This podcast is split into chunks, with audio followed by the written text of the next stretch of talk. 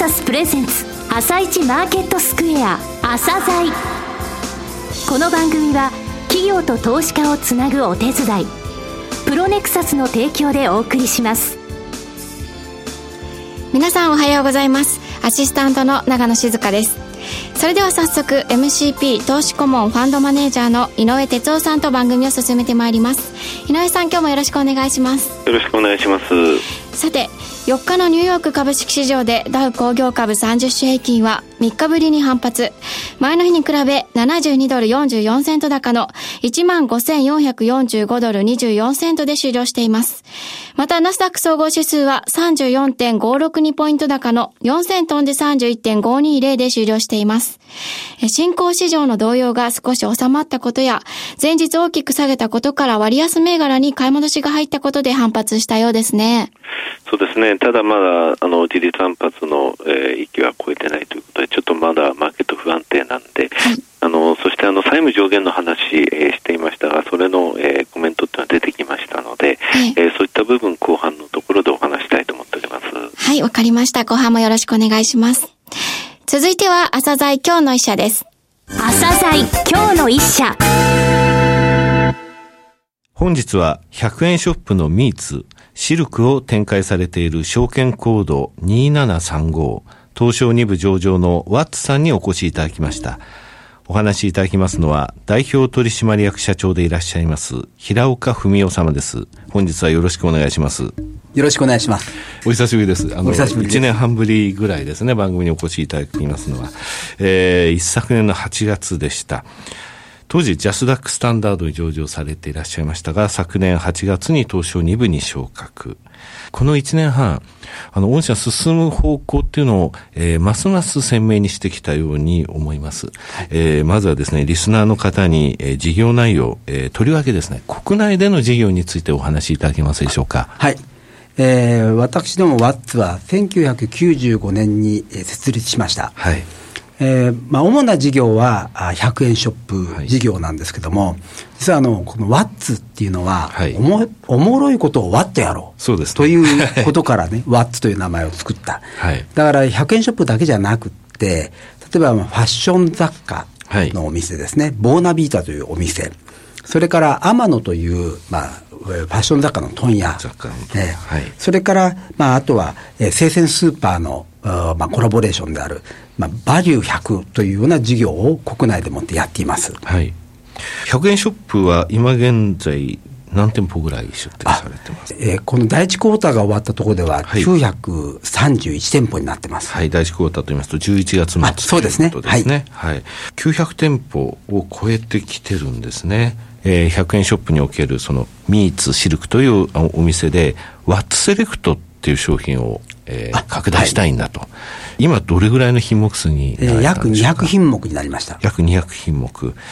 この特徴というのはどういうことなんでしょうか？基本的にはお客様にお買い得というものを感じていただく商品なんです。はい、でやっぱり他社と比べて、まあ、量が多い。量が多い。とかですね、あるいは大きさが大きいとかですね。はいで、まあ何よりも大事なのは、やっぱり品質がしっかりしているということなんですけども、はい、もそういったものを通してお買い得感がある。この100円ショップは安いっていうふうに感じていただけるような商品なんです。なるほど。えそれがワッツセレクトということですね。これはやはりあの集客という点でも、えー、また売上というところでも、えー、利益率というところでも、このワッツセレクトっていうのは、御社にとっては目玉というふうに考えてよろしいんですか？あのお客様にお買い得感を提供するので、はい、実は利益率という面では、ちょっとね、そうなんですか、えー、プライベートブランドと言いながらも。そうなんですね、普通はプライベートブランドっていうと、まあ、利益率も高いですよってことが多いんですが、はい、私どものこの商品は、お客様に、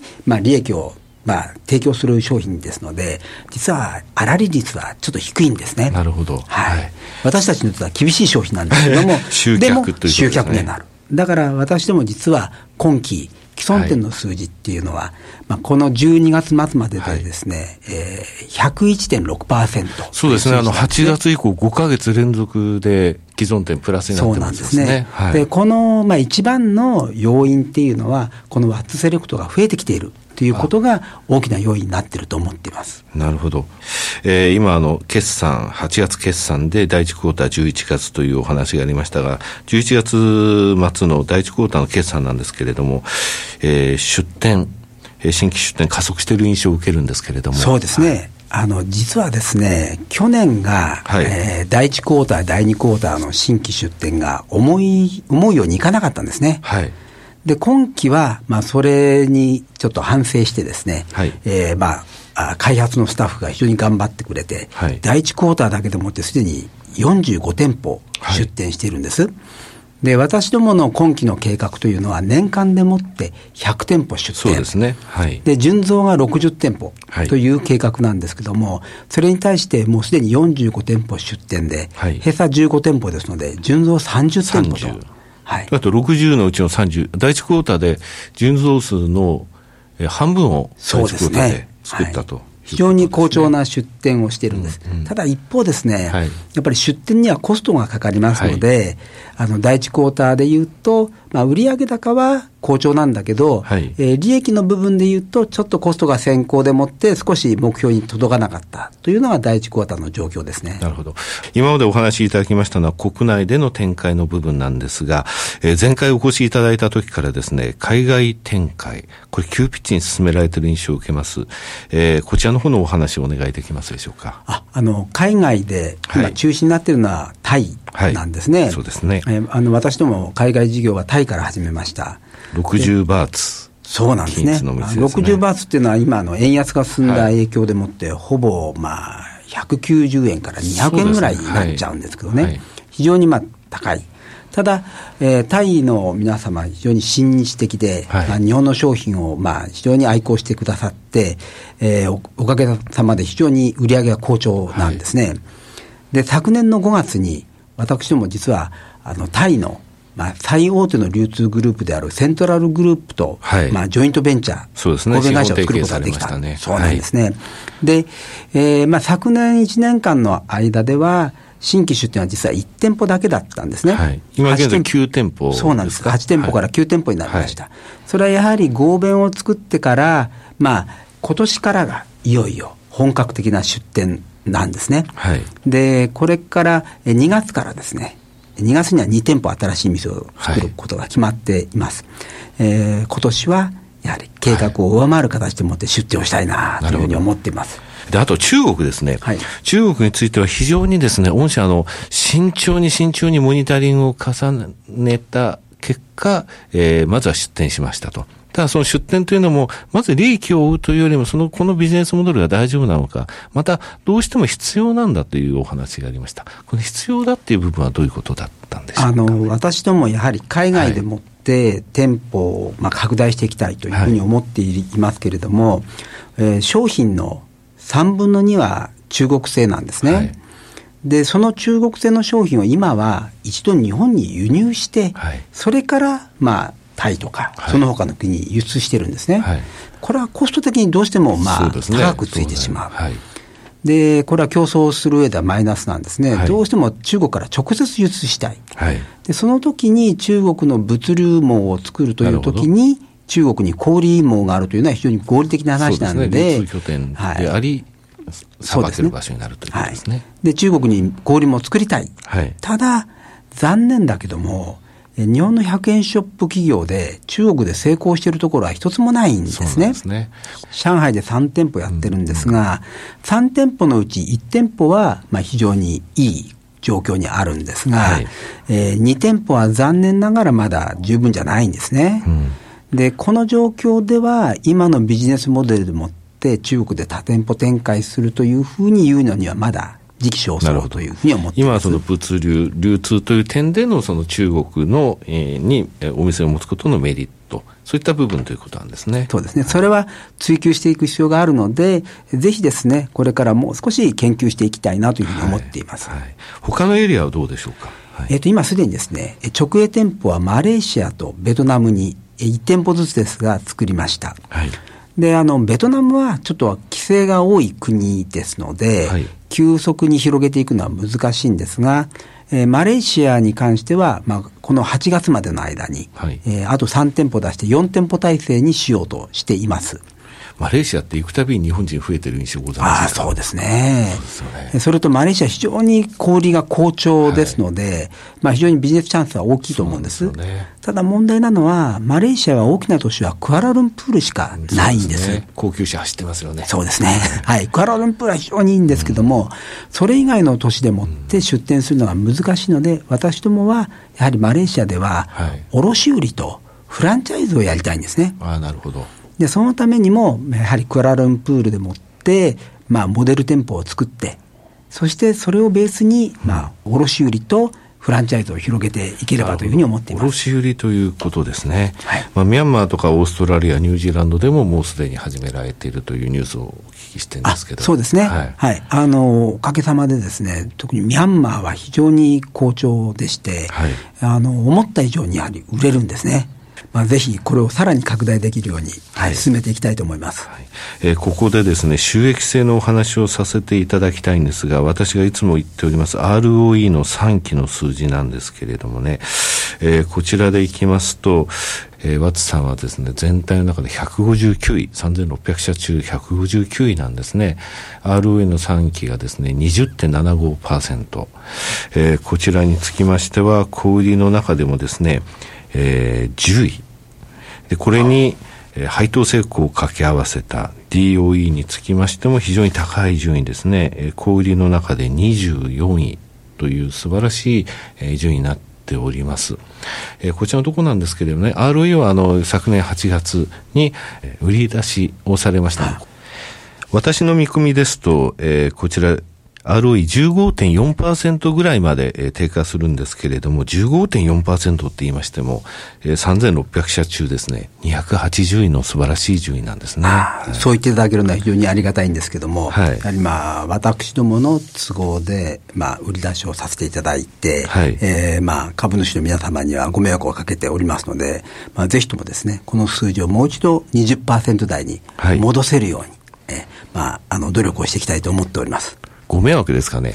まあ、やはりあの既存の株主の皆様にとってはね、はい、やはりまあ、ファイナンスというのは、はい、まあ、あまりいいニュースではないんだというふうにそうですね。株主の方は皆さんそういうふうに思われると思うんですが、ROE15% って言いますとね、御社の場合2008年8月期もちょうど15%なんですよ。はい、この時のデッドエクイティレシオですね、有利子負債がもたらす、これは100%なんですよ。はい、で今回、御社ファイナンスやられて、これは22%まで落ちてるんですよ。ここの部分を評価されたら、株主は、に迷惑をかけたということなのかどうか、私はそうではないような気がしますけどね。ただまあ私もどももやはりですね、この今回獲得した資金でもって、ぜひ有効な投資を行って、えー、たらなる事業拡大につなげていきたいと思います。そうですね。はい。えー、最後になりましたが、リスナーに向けて一言お願いできますでしょうか？今ですね、円安の影響でもって、えー、国内事業、えー、もう一度立て直すということをしなくてはいけないことがあります。ただ一方、この状況は海外事業にとってはものすごい大きなチャンスだというふうに思っています。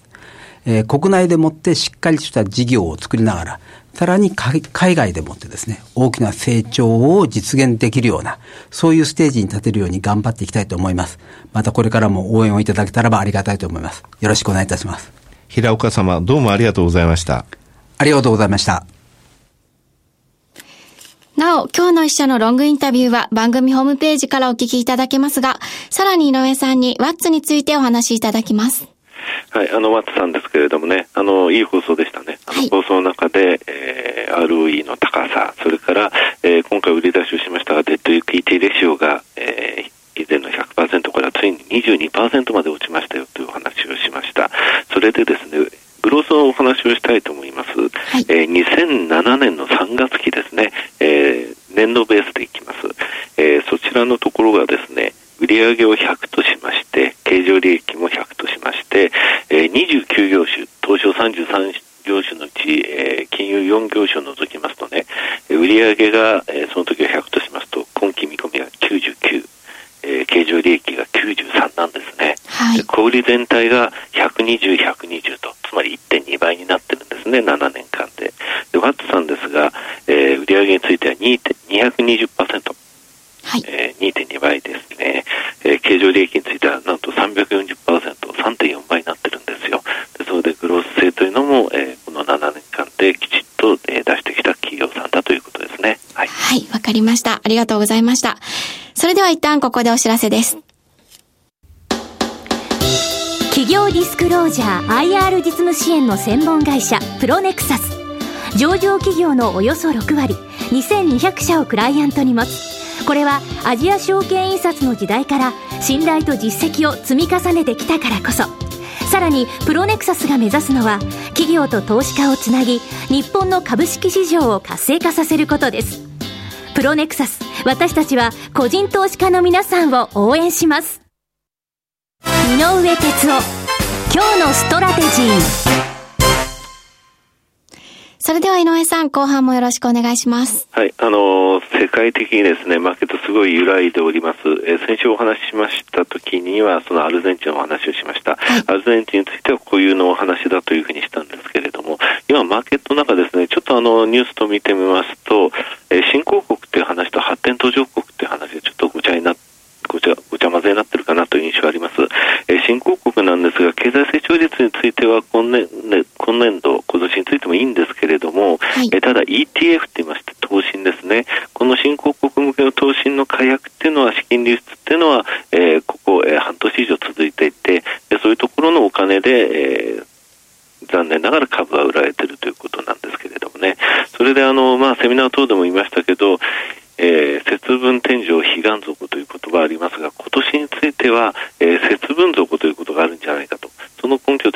して2月7日というのを結構言ってきたんですね、私。はい、その2月7日っていうのはアメリカの債務上限の話だったんですけれども、それが全然出てこなかったんですね。はい、こっちのの方が私としては懸念してるんですが、えー、それについておとといと言いますか、えー、昨日の、えー、早朝ですけれども、えー、財務長官の、えー、ルーさん、ルー財務長官がコメントを入れました。えー、これ2月7日の後、まだもう少しあの財財財源があるということは言いました今月末のところで、えー、昨年の11月、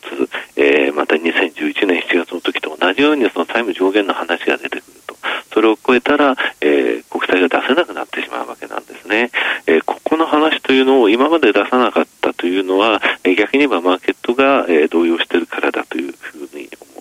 だったからだと思うんですけれどもね、えー、この話ってね、2011年8月のことを思い出しますとね、えー、非常に影響があることなんで、えー、新興国の話、えー、通貨の話、それとともにこのアメリカの債務上限のところ、えー、これが、えー、一つのキーになると思いますので、まだボラティティが高い相場が続くかなと。えー、かなりあのテクニカル的には、えー、陰の曲のようなものが出てきてます。14,600円と先週申し上げましたが、えー、そこのところの、えー、水準を割ってしまいました。申し訳ございません。ここのところのテクニカルのポイントっていうのがあって、えー、ただまだ日柄、えー、値幅というのは日柄というのはまだ必要な期間になっていると。それが2月7日のところから債務上限のところが2月の、えー、末ぐらいというふうに、えー、コメントが出ましたので、そこまでのところ、えー、につきましては、えー、繰り返しになりますが、債務上限の話にも注目してくださいはい、わかりました。井上さん、今日もありがとうございました。また来週もよろしくお願いします。